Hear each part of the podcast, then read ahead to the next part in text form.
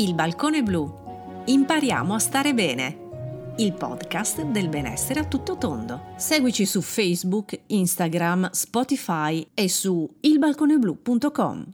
Benvenuti in questo primo appuntamento con Lara Casagrande qui nel Balcone Blu, il podcast in cui impariamo a stare bene. Il Balcone Blu mi ha dato la possibilità di aprire un angolo dedicato alle parole. Voi direte, ma come si parla già tanto? Cosa significa questo? In realtà voglio proporvi uno spazio in cui ci riappropriamo del significato delle parole. Faccio innanzitutto una premessa necessaria. Non sono una professoressa, eh, sono una semplice appassionata della radice delle parole, della loro natura, della loro essenza, cioè, per usare una parola tecnica, dell'etimologia, che, per definizione, è la ricerca del vero, della reale origine di una parola o di un'espressione. Etimon in greco antico significa infatti ciò che è vero e logos è inteso come studio, quindi etimologia è lo studio di ciò che è vero. Inizierei perciò con questi versi tratti dal quinto canto dell'Odissea. Eh, prima però voglio darvi un'idea della scena che andremo a leggere. Immaginatevi un'isola ed una donna bellissima. Fatto? Questa donna è una dea, Calipso, che ha raccolto naufrago un uomo nella sua isola, Ogigia, e lui è niente po' di meno che Ulisse, il famoso eroe greco. Beh, accade che lei se ne innamori e che se lo voglia tenere tutto per sé. Lui però soffre, vuole tornare a casa nella sua amata isola Itaca. Un giorno Zeus ordina a Calipso di lasciarlo andare e lei è costretta ad obbedirgli, quindi va in cerca di lui per fare ciò che il sovrano degli dei le ha ordinato. Sul promontorio, seduto, lo scorse, ma gli occhi erano asciutti di lacrime, ma consumava la vita soave, sospirando il ritorno, perché non gli piaceva la ninfa. Certo, la notte dormiva sempre, per forza, nella cupa spelonca, nolente, vicino a lei che voleva. Ma il giorno, seduto sopra le rocce e la riva, con lacrime, gemiti e pene, il cuore straziandosi, al mare mai stanco guardava, lasciando scorrere lacrime. Insomma, ve lo immaginate? Ulisse imprigionato da Calipso, una dea che si è innamorata follemente di lui e non vuole lasciarlo andare. Ma lui, nonostante si trovi in un posto meraviglioso ed abbia accanto questa divinità straordinariamente bella, molto più bella dell'amata moglie Penelope, desidera ritornare a casa, ad Itaca. Qual è il sentimento che prova in questo momento Ulisse? Sì, immagino che lo stiate già indovinando. È la nostalgia.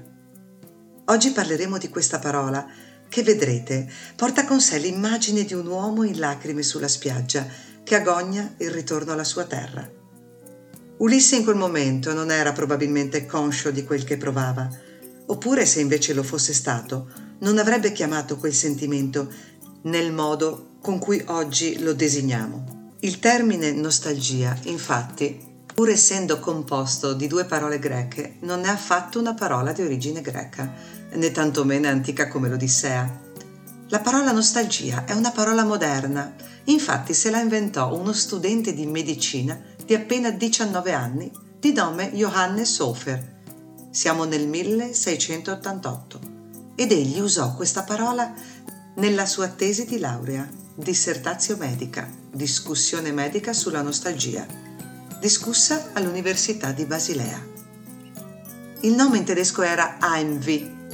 Heim significa casa e Vi significa dolore lui parlava di una malattia così spesso mortale che non era stata ancora descritta dai medici e che era una sorta di depressione di cui soffrivano le persone lontane dalla propria patria, che temevano di non rivedere più la terra natale. Sempre questo medico scrive così. I francesi, osservando gli svizzeri colpiti in Francia da tale sventura, hanno coniato la definizione di mal du pays, malattia della patria, e poiché essa non ha alcun nome in latino, Così ho pensato di chiamarla dal greco nostalgia, da nostos, viaggio, inteso come ritorno in patria, e algos, che significa dolore e sofferenza. Un viaggio, insomma, che non è solo quello di ritornare fisicamente a casa, ma anche quello di mantenere la propria identità. Vorrei concludere citando un antico proverbio cinese. Chi ritorna da un viaggio non è mai la stessa persona che è partita. Concludo con un piccolo consiglio.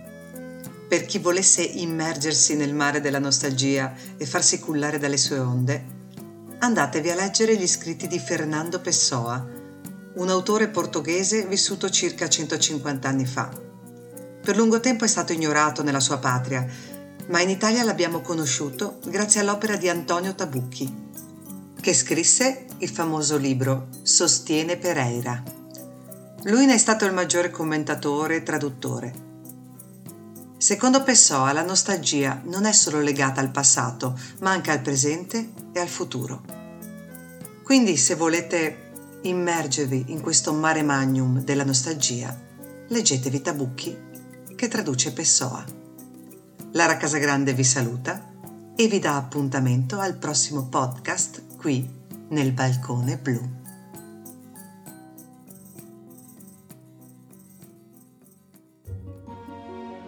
Il balcone blu. Impariamo a stare bene. Il podcast del benessere a tutto tondo. Seguici su Facebook, Instagram, Spotify e su ilbalconeblu.com.